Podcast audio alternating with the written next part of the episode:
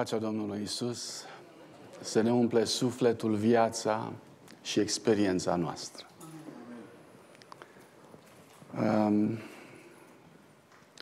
e un semn ceresc faptul că venim la întâlnire cu Domnul Isus Hristos. Este mărturia omenească a faptului că Domnul Isus Hristos este aici, adunarea noastră în locul ăsta. Ori de câte ori nu simțim îndemnul să venim aici, noi mărturisim că Isus Hristos nu e aici. Că dacă ar fi Domnul Isus Hristos aici, spunem noi, ne-am îmbulzi ca să fim prezenți, să ne atingă, să-L atingem și să avem o comunicare specială cu El. Evenimentul Emanuel este provocarea zilelor acestora. Emanuel care înseamnă Dumnezeu cu noi. Unde? Aici. Um, Evanghelia după Matei, capitolul 1, 23, Fecioara va fi însărcinată, va naște un fiu și îi vor pune numele Emanuel, care tâlmăcit înseamnă Dumnezeu este cu noi. Este marele titlu al rămășiței lui Isus Hristos. Rămășița lui Isus Hristos la sfârșitul timpului va fi identificată prin acest experiment. Dumnezeu cu noi până la capăt. Uh, nu știu dacă v-ați pus serios la muncă gândirea în legătură cu ce înseamnă Dumnezeu cu noi.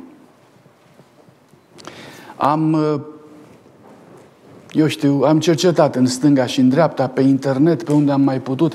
Marea majoritate a celor care se ocupă de subiectul acesta sunt foarte atenți la ideea faptului că uh, Dumnezeu, din punct de vedere existențial, a venit aici. E corect?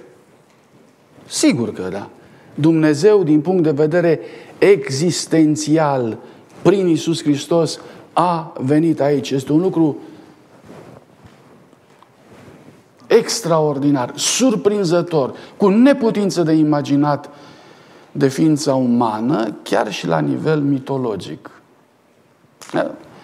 Născocirile minții omenești, cum zice Apostolul Pavel, adică mitologia, au vorbit despre coborârea zeilor aici, sau mai atins ei de ființa umană, dar s-au ridicat repede la cer. S-au întors repede înapoi, n-au stat mult.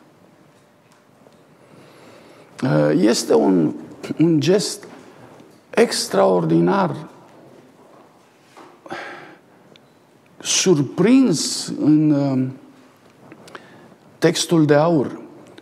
Ioan 3 cu 16, atât de mult a iubit Dumnezeu lumea încât a, a dat. Vreau să vă întreb, când Domnul Isus Hristos sau când Dumnezeu a dat, îl și ia înapoi sau îl dă definitiv?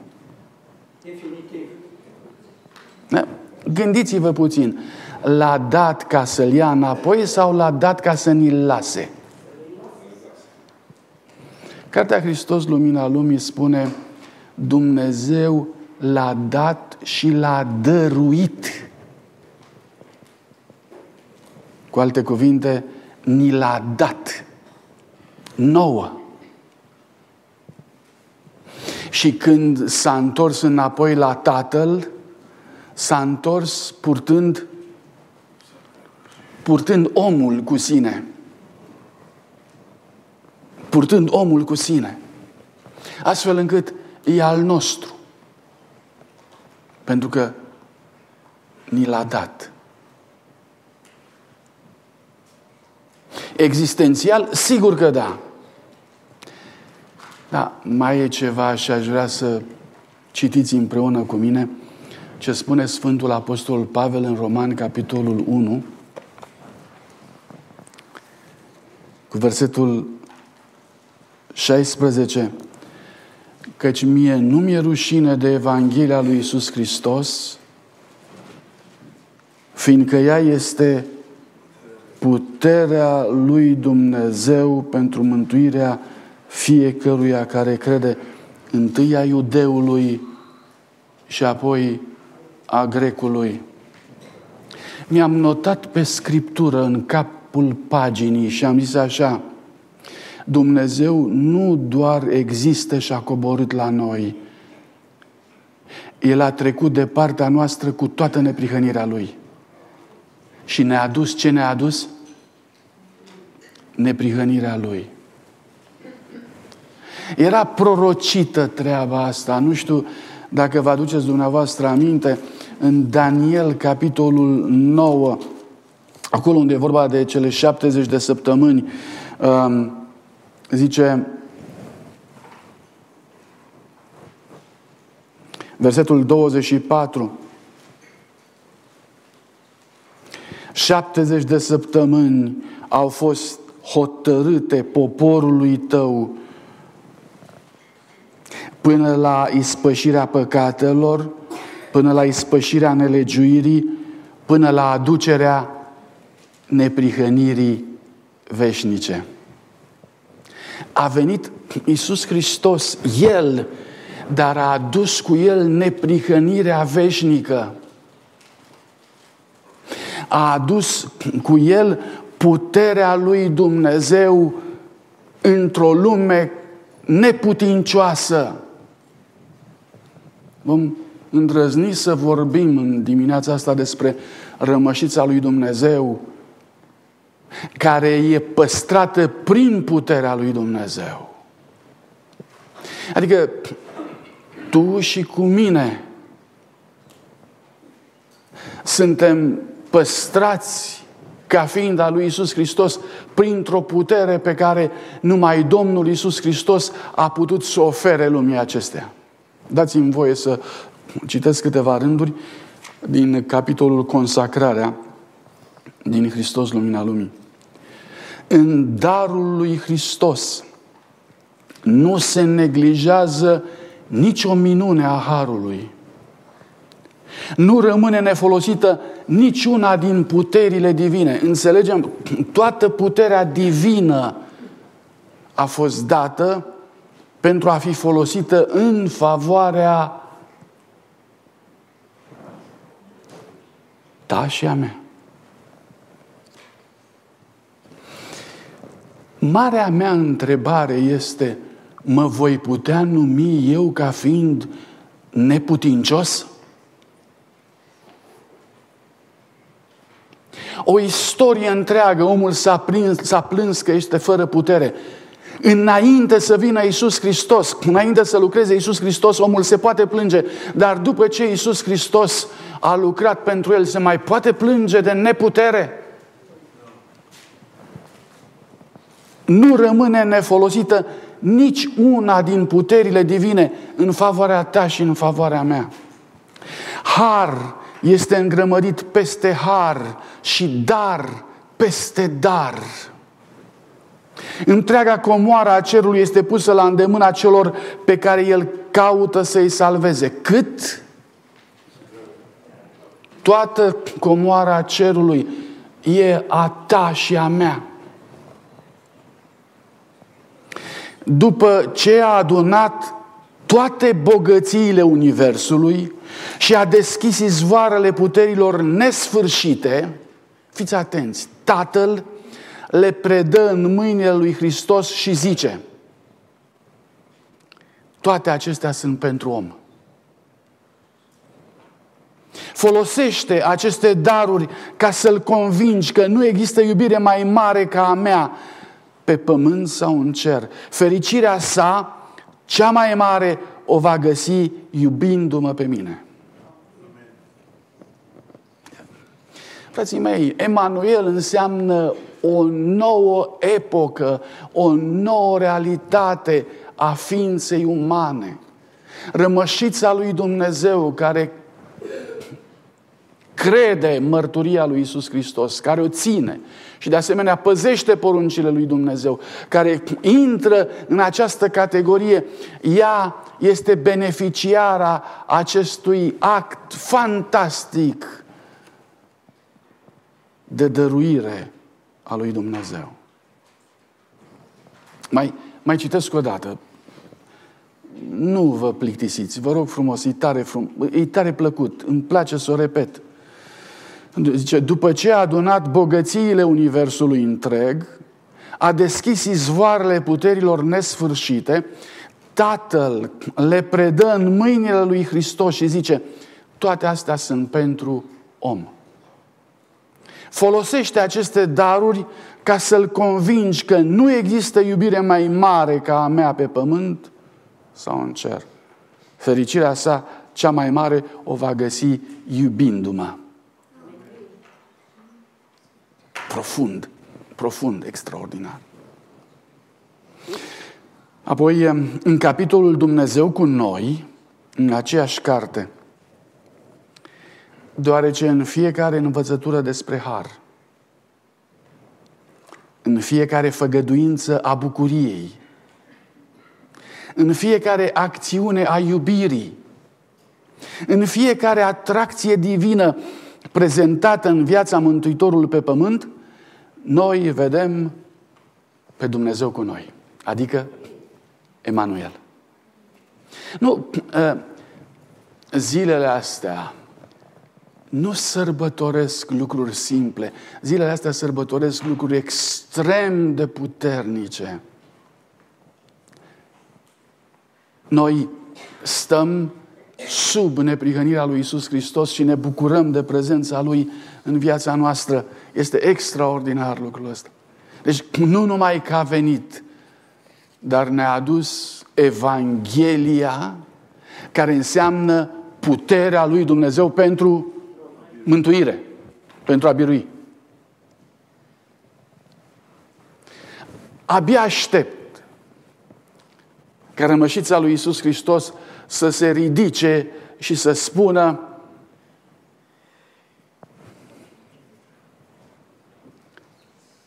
prin Isus Hristos suntem mai mult decât biruitori. Prin Isus Hristos putem totul. Chiar totul. Abia aștept să se întâmple lucrul ăsta în viața mea și în viața ta. Și acum o să vă invit la un alt tablou care mi se pare extraordinar, crucial. Nu știu cât v-ați luat timp să cugetați la 2 Corinteni, capitolul 5. Haideți să deschidem în această scrisoare a Sfântului Apostol Pavel. 2 Corinteni, capitolul 5, de la 14.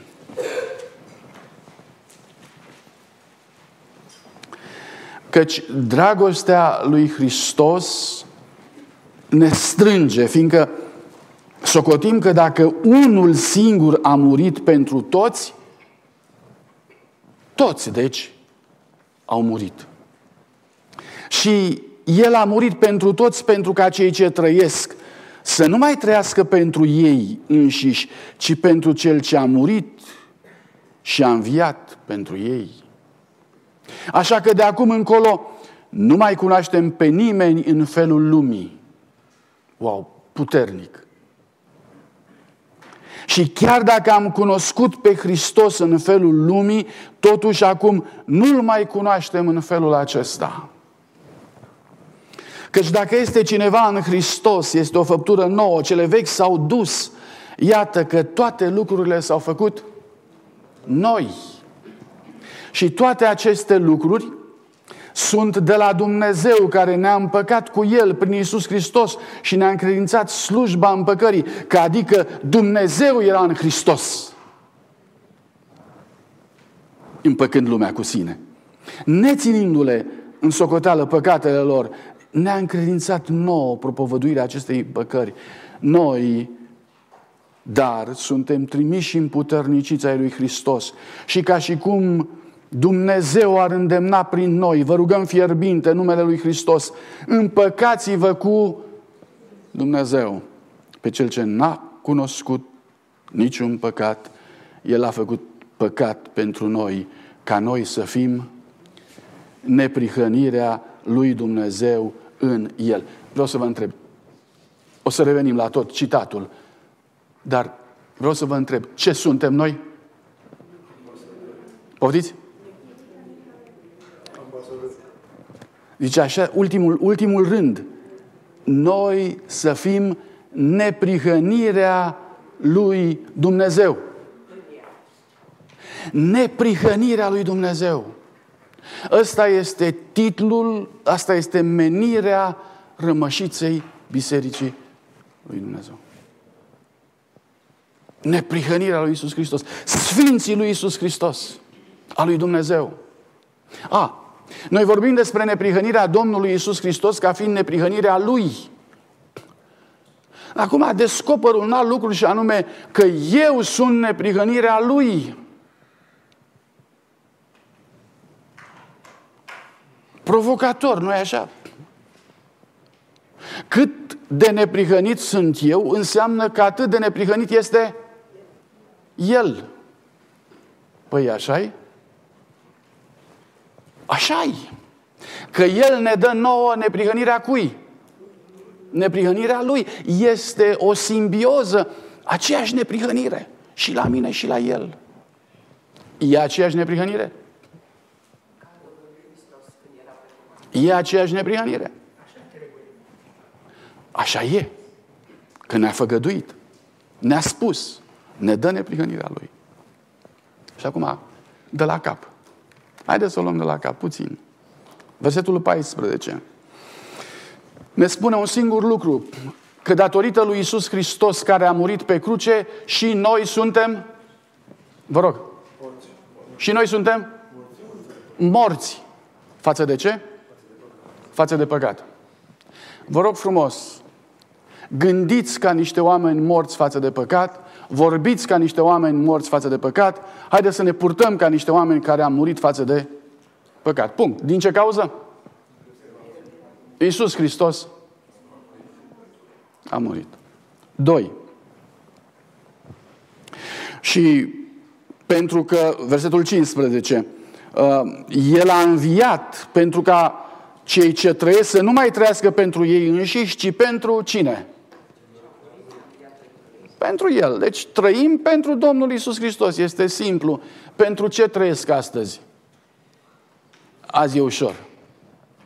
Azi e ușor. Dar vreau să vă spun că nici astăzi nu e ușor să trăiești pentru Isus Hristos. S-ar putea întâmpla ca și astăzi să trăim tot pentru noi. nu e așa? Se poate, se poate să trăim într-un sabat pentru noi. Foarte multe lucruri în sabat le facem pentru noi și nu le facem pentru Domnul Isus Hristos. Ne întâlnim unii cu alții, nu știu cât de mult ne întâlnim cu Domnul Isus Hristos. Nu vreau să vă spun acum să căutăm o zonă mistică să ne întâlnim cu El, dar în persoana fraților, în biserica lui Isus Hristos, când dă mâna, vreau să mă întreb, văd în fratele meu pe cine? Pe Domnul Isus? Astăzi ați dat mâna cu Domnul Isus Hristos? Ați dat mâna cu El? Asta e tot.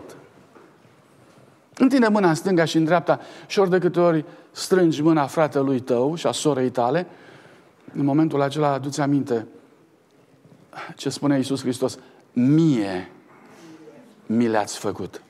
Mie. Dacă ar fi așa, vă spune, dacă chiar am crede lucrul ăsta, vă spune eu, acum toată lumea ar da mâna unul cu altul.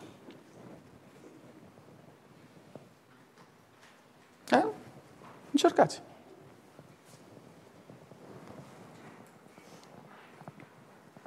Așa, versetul 16. Așa că de acum încolo nu mai cunoaștem pe nimeni în felul lumii. Oh, cum e să cunoști pe cineva în felul lumii? Mă puteți ajuta. Cum cunoaște lumea? Cum cunoaște practic? Lumea cunoaște după îmbrăcăminte, după cravată, după lustru pantofilor, după poziția socială, da? după câte doctorate are, după ce altceva, câte mașini are. Ăsta este cunoștința lumii. Um, partea a doua. Și chiar dacă am cunoscut pe Hristos în felul lumii, cum e să-L cunoști pe Hristos în felul lumii?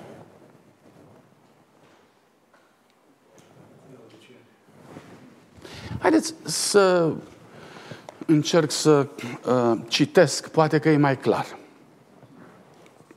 În prezent există o mulțime de păreri umaniste cu privire la Domnul Isus Hristos. Oameni învățați vorbesc despre el ca despre un mare filozof, un mare învățător. Filozofii îl privesc ca pe un oracol al adevărului și al înțelepciunii. Sociologii îl onorează ca fiind un mare reformator social. Psihologii îl văd ca pe un profund cercetător al naturii omenești, iar teologii îl privesc ca pe cel mai remarcabil dintre întremeietorii marilor religii ale lumii. Așa-l cunoaște lumea. Așa îl cunoaște lumea. Dar pentru acești oameni, Isus este în cel mai bun caz un om mare, cel mai înțelept, cel mai bun dintre mari oameni ai lumii.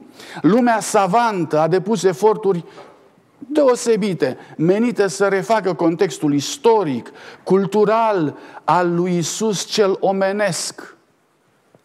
Unde a trăit? În Nazaret. Ce a mâncat?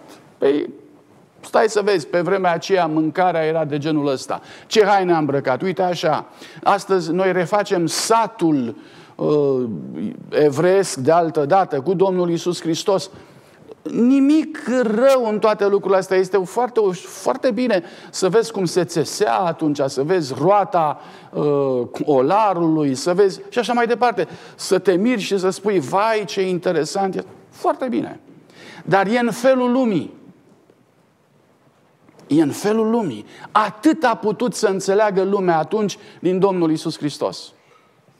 Și datorită faptului că a înțeles doar atât, din cauza asta l-au și respins. Pentru că nu puteau să admită ca un om care trăia într-o zonă în care se țesea cu războiul de țesut și se lucra la roata oralului, olarului și așa mai departe și el dădea cu Tesla și cu rindeaua, omul ăsta să ajungă să fie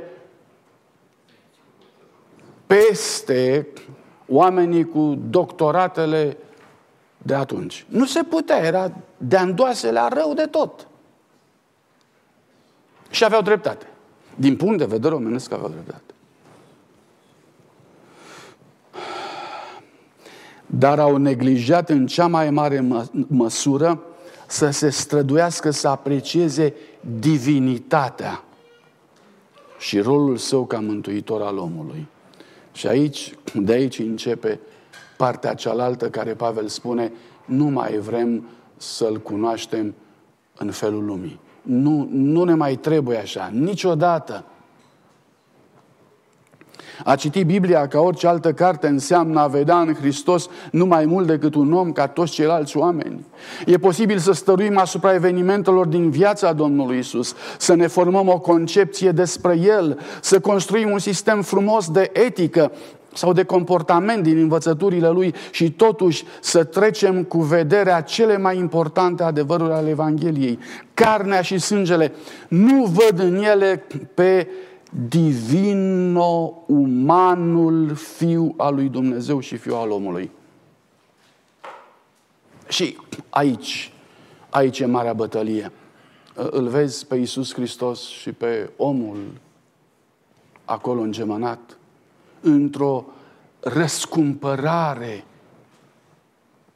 a omului care a costat cerul întreg numai discernământul spiritual poate discerne cele spirituale. Omul care este creat din nou în Hristos Iisus nu subestimează Hristosul cel istolic, dar trece dincolo de această concepție despre el pentru a preamări acest personaj smerit ca Domn și Dumnezeu.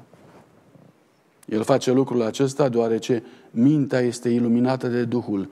Nimeni nu poate să zică Isus este Domnul decât prin Duhul Sfânt. Textul spune, chiar dacă am cunoscut pe Hristos în felul lumii, acum nu-L mai cunoaștem în felul acesta. Nu îl mai cunoaștem. Um, nașterea Domnului Isus Hristos în fiecare dintre noi presupune Emanuel. Când ați strigat Emanuel cu toată puterea?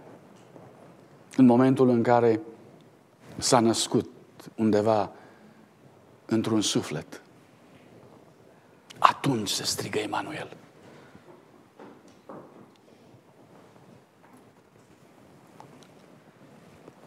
Versetul 17.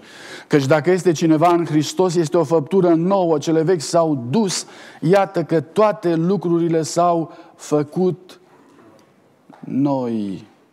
În Hristos suntem o făptură nouă. Vreau să vă aduc aminte de textul care spune, sau de citatul dinainte pe care l-am amintit și anume, toate lucrurile sunt pentru om. Folosește aceste daruri ca să-l convingi că nu există iubire mai mare ca a mea pe pământ sau în cer. Fericirea sa cea mai mare o va găsi iubindu-mă pe mine, spune Tatăl către Domnul Isus Hristos. Uh, cele vechi s-au dus, iată că toate lucrurile s-au făcut noi. Versetul 19 ne se spune că Dumnezeu era în Hristos Isus. Uh, Dumnezeu n-a venit mai târziu în Domnul Isus Hristos. Dumnezeu a venit în Isus Hristos. Apostolul Pavel spune, a fost adus în lume Domnul Isus Hristos. Pentru că în felul ăsta omul să se reunească cu divinul, ceea ce a fost în grădina Edenului să mai fie odată. Și a fost în Isus Hristos. În Isus Hristos. Natura divină cu natura umană s-au combinat pentru mine și pentru tine ca să ne dea un nou model de viață. Vedeți, modelul de viață nu este doar comportamental, este un model de viață existențial în care mi se spune, fii atent, omul nu poate trăi decât dacă Dumnezeu și omul sunt împreună exact așa cum a fost în Isus Hristos. Nu altfel.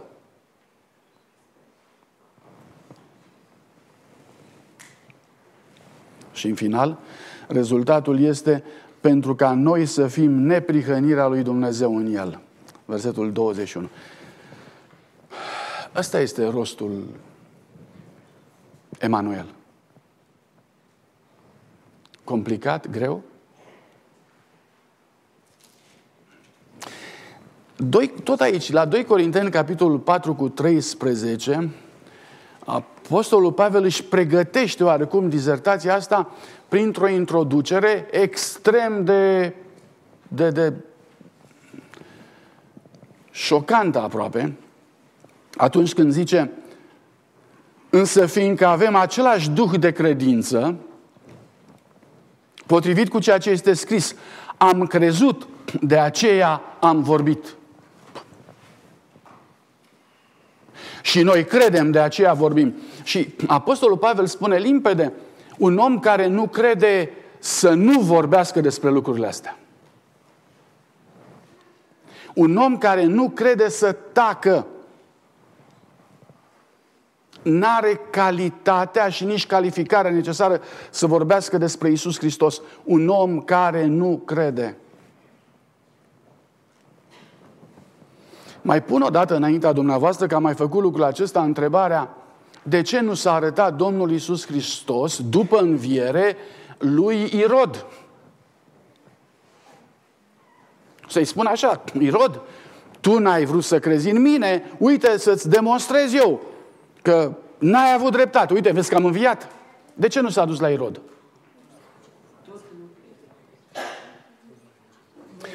Petru spune, ni s-a arătat nouă celor ce am mâncat împreună cu El, celor ce l-am pipăit. Nouă ni s-a arătat Iisus Hristos.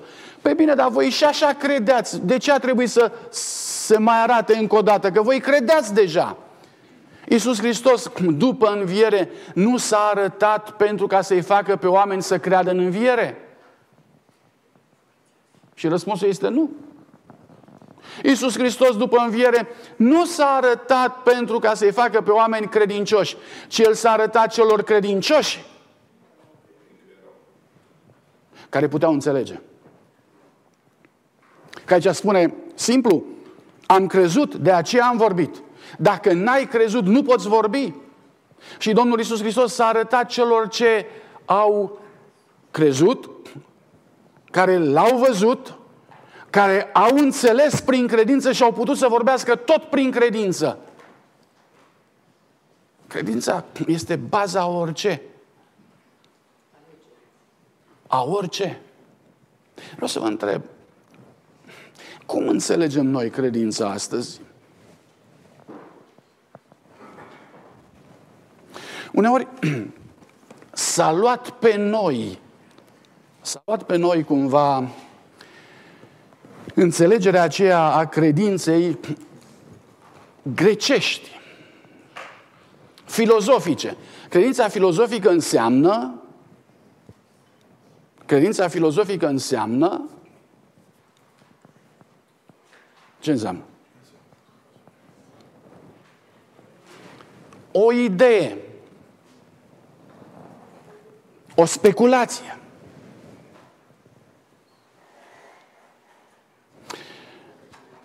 O deducție care pornește din realitatea pe care o trăiesc.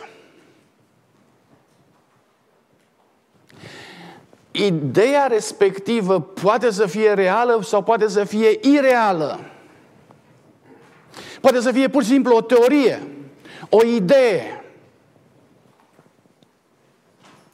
Mai târziu Aristotel a răsturnat tot idei, tot, tot, toată zona aceasta de credință teoretică și a numit-o e un nominalism. Sunt doar niște cuvinte pe care voi le aruncați acolo. Nu e nimic real, așa a spus Aristotel certându-se cu Platon. Nu e nimic real în toată treaba asta. Ce fel de credință avem? Avem credința vorbelor, credință teoretică sau avem credința aceea care schimbă lucrurile? Și acum o să vă rog, o să, vă rog să, să rămânem puțin în, în zona aceasta a Domnului Isus Hristos și a lui Emanuel. Vreau să vă invit uh, să deschidem în Evrei, capitolul 11. Acolo se spune că fără credință este cu neputință să fim cum? Plăcuți. Dragii mei, Dumnezeu nu are nevoie de idei sofisticate ca să-i placem noi. Nu, nu despre asta este vorba atunci când spune să, să fiți plăcuți mie. v-am mai dat încă trei idei. Sunteți puțin mai inteligenți, mai isteți decât ceilalți. Nu, aici spune, prin credință veți ajunge să fiți plăcuți. Ce înseamnă să fiu plăcut?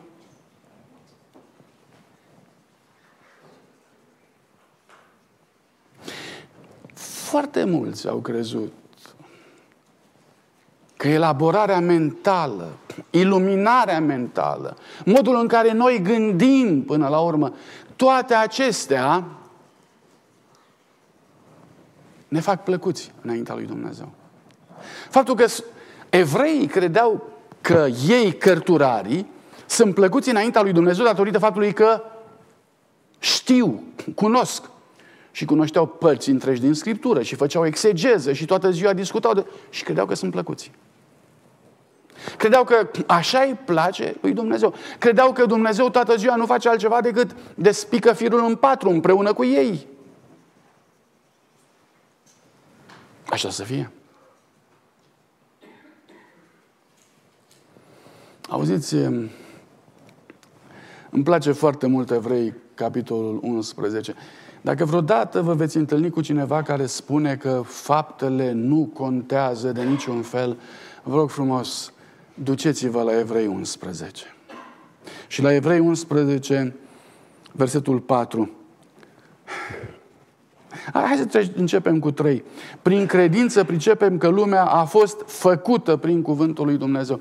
Uh, cu alte cuvinte, că Dumnezeu nu doar a geometrizat universul, ci l-a și făcut, l-a creat. Doi, prin credință a adus Abel lui Dumnezeu. Prin credință Abel a adus a adus o jertfă, s-a întâmplat ceva. Prin ce? Păi bine, credința nu e teoria aia doctrinală în care Pavel, ă, iertați-mă, Abel s-a certat cu Cain? Nu. 5, versetul 5. Prin credință a fost mutat Enoch de pe pământ ca să nu vadă moartea. Din nou, Credința este o zonă în care Dumnezeu lucrează, atâta tot, este zona, lui, zona de lucru a lui Dumnezeu. Ai credință, lucrează Dumnezeu. N-ai credință, nu lucrează Dumnezeu. Sub nicio formă. Spuneți-mi, vă rog, de ce Iuda și-a pus capăt zilelor?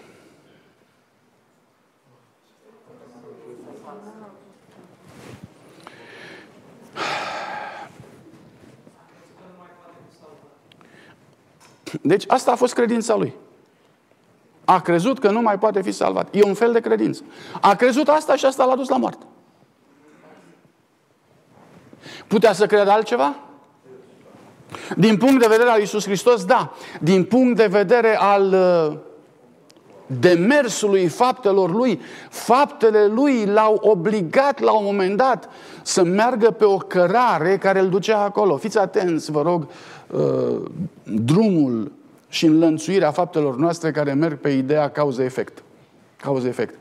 Pentru că orice faptă este o cauză pentru un efect ulterior. Și drumul ni-l trasăm noi înșine. Chiar și drumul credinței. Credința noastră este influențată de faptele noastre. Versetul 7. Prin credință Noe a făcut un chivot ca să scape casa. Prin credință a ascultat și a plecat Avram fără să știe unde se duce. Prin credință Sara a primit putere. Nu se mai termină capitolul ăsta. Nu se mai termină. Versetul 30. Prin credință au căzut zidurile Ierihonului. 31. Prin credință n-a pierit desfrânata Rahav împreună cu cei răzvrătiți. 33. Prin credință au cucerit împărății, au făcut dreptate, au căpătat făgăduințe, au astupat gurile leilor, au stins puterea focului, au scăpat. Toate astea sunt verbe. Forme verbale care înseamnă acțiuni. Prin credință, credința este un motor de acțiune extraordinar. Credința n-a dezvoltat mistici, oameni care stau gândesc și nu fac nimic. Credința a, demonst- a, a, a format motoare, oameni care au răsturnat tot ceea ce era în calea lor. Sunt uh, uluit de ceea ce urmează. Au stins puterea focului, au scăpat de ascuțișul săbiei, s-au vindecat de boli, au fost viteji în războaie, au pus pe fugă oștirile vrăjmașe, femeile și-au primit înapoi pe morții lor în viați.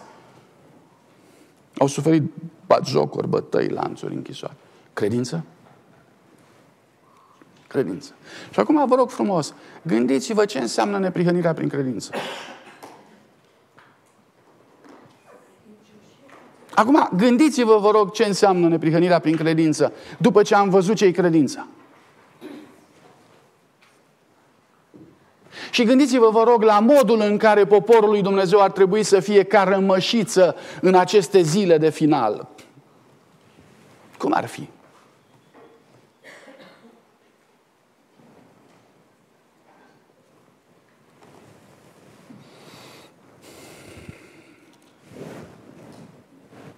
Vreți să citiți împreună cu mine versetul 40? Pentru că Dumnezeu avea în vedere ceva mai bun pentru noi, ca să nu ajungă ei la desăvârșire fără noi. Care e ținta? Desăvârșirea. Desăvârșirea lor, desăvârșirea noastră, desăvârșirea poporului Dumnezeu, un popor de sfinți. Zilele trecute mă întreba un coleg și îmi spunea, de ce crezi tu că ar trebui să punem noi pe umerii oamenilor o asemenea povară? Adică, de ce să vorbim de sfințenie? De ce să vorbim de desăvârșire? Cu alte cuvinte, îmi spunea el. Uh, am fost surprins, dar vreau să vă întreb și pe dumneavoastră, e povară? E povară? Frații mei, pentru firea veche e cea mai mare povară. Deci dacă nu ne-am născut din nou, pentru firea veche e jale. Ceea ce scrie aici e jale. Adică nu se poate. Pentru firea cea nouă, în schimb, aceste lucruri reprezintă cea mai frumoasă uh, promisiune a lui Dumnezeu. Cu alte cuvinte, uh, am venit aici să scapi. Am venit aici ca să mă unesc cu tine. Să fim împreună. E ușor sau greu? E ușor sau greu? Întrebați firea veche și ce va spune? E jale. Știți, la un moment dat a strigat firea veche din niște oameni, Iisuse, Fiul lui, de ce ai venit să ne chinuiești? Era firea veche, acolo spune demonizați, da? Tot de acolo e, da? Tot de acolo, da? Ă, firea veche se simte chinuită, se simte terorizată de, de, de, de acest fel de a gândi. Oh. Întrebați Întrebați-l pe demonizatul care a fost vindecat. Întrebați-l, ce, ce, ce, tu ce zici? Ce zice demonizatul? Eu nu mai plec de lângă Isus Hristos. Păi de ce nu te duci trei metri mai încolo? Nu plecă trei metri mai încolo, s-ar putea întâmpla să ies din zona lui de acțiune și, și nu mai vreau să mă duc unde ai fost. Păi bine, tu nu mai vrei să te duci acolo. Nu, nu mai vreau. Și vrei să rămâi aici. Da, pe aici zice că e greu. Nu, nu, nu, aici e ușor. E greu sau ușor?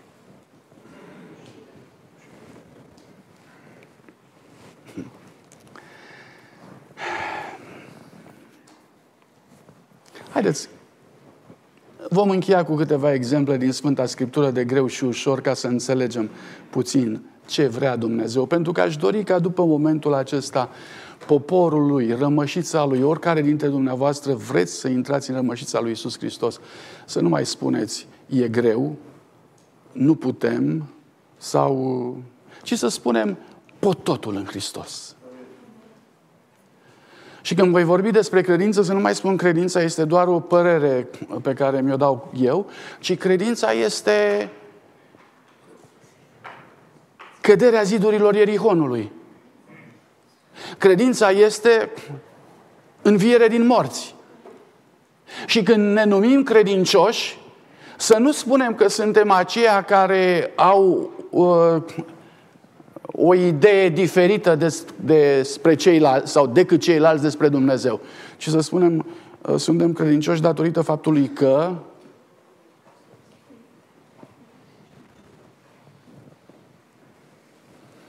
ne-am făcut un chivot ca să ne salvăm casa. Ceva de felul ăsta.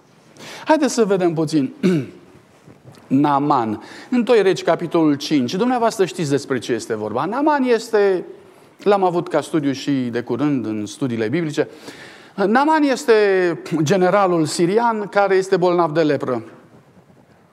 Și uh, aude de la fetița din casa lui că există un proroc în poporul lui Dumnezeu, datorită faimei prorocilor din poporul lui Dumnezeu, el zice, a, mă duc să mă vindece.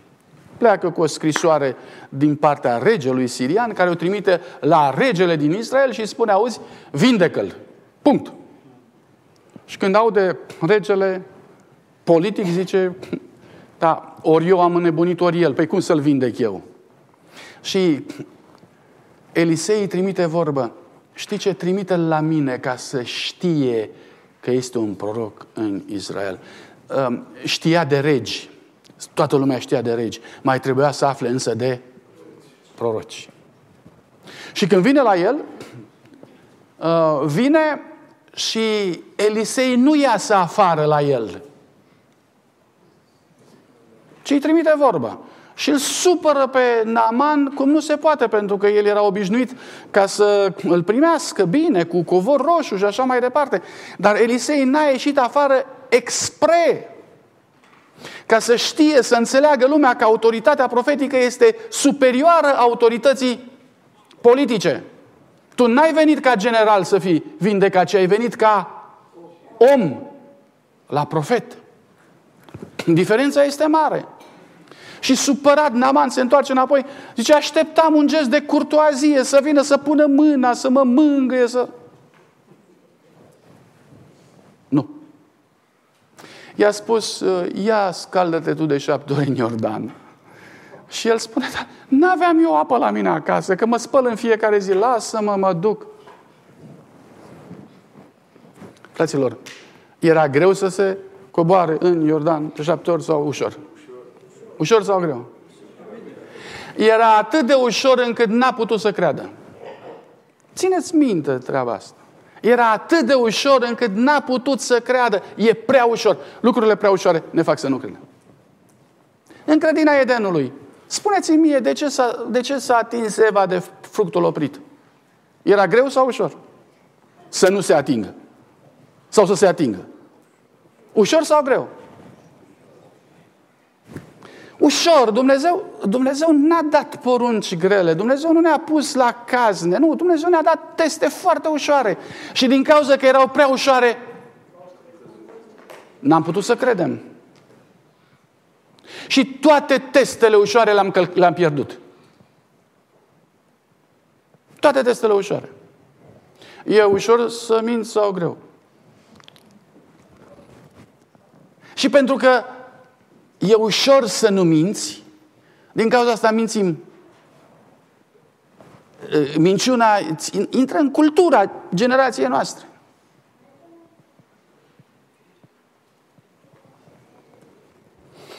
Da. Un alt exemplu, greu de data asta. Au ajuns la poarta Canaanului. Au ajuns la poarta Canaanului. Numer 13, auziți? Asta chiar vreau să-l citesc, că uh, cuvintele pe care le spun ei nu pot să fie povestite, trebuie doar citite. Numer 23, e, nu, numer 13, numer 13, iertați-mă. Da. De la versetul 32 și 33. Țara pe care am străbătut-o ca să o scodim este o țară care mănâncă pe locuitorii ei. Greu sau ușor? Toți aceia pe care i-am văzut acolo sunt oameni de statură înaltă. Greu sau ușor? Sunt atleți, toți. Am mai văzut în ea uriași pe copiii lui Anac, care se trag din neamul uriașilor înaintea noastră și față de ei parcă eram niște lăcuste. Greu sau ușor? Ei spun e greu. Și, din cauza că era greu, n-au crezut. N-au crezut. Când credem?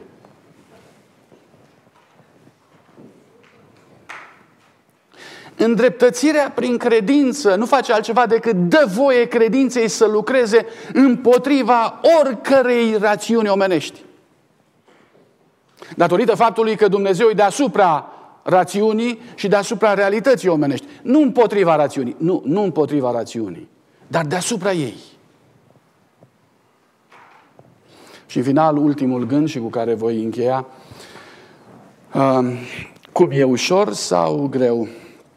Matei, capitolul 9, este vorba de slăbănog care vine la Domnul Isus Hristos.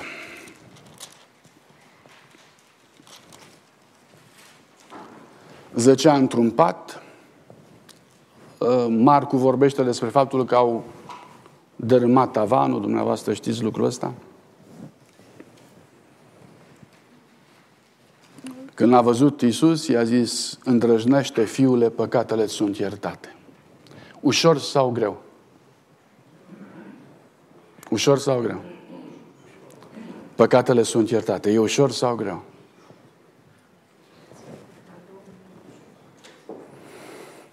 Cărturarii care erau acolo au zis, hulește. Pentru că nimeni nu poate să ierte păcatele decât Dumnezeu. Din ce cauză? E ușor sau greu? Păcatul nu poate să fie doar iertat, păcatul trebuie să fie ispășit.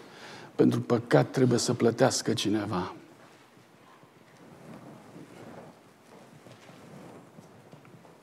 Și Domnul Iisus Hristos, de ce aveți gânduri rele în inimile voastre?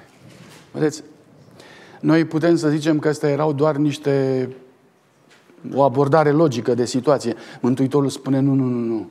Nu e o problemă de logică, e faptul că aveți gânduri rele. De acolo vine. Aveți gânduri rele. Ce e mai lezne? A zice iertate sunt păcatele sau zice scoală-te și umblă?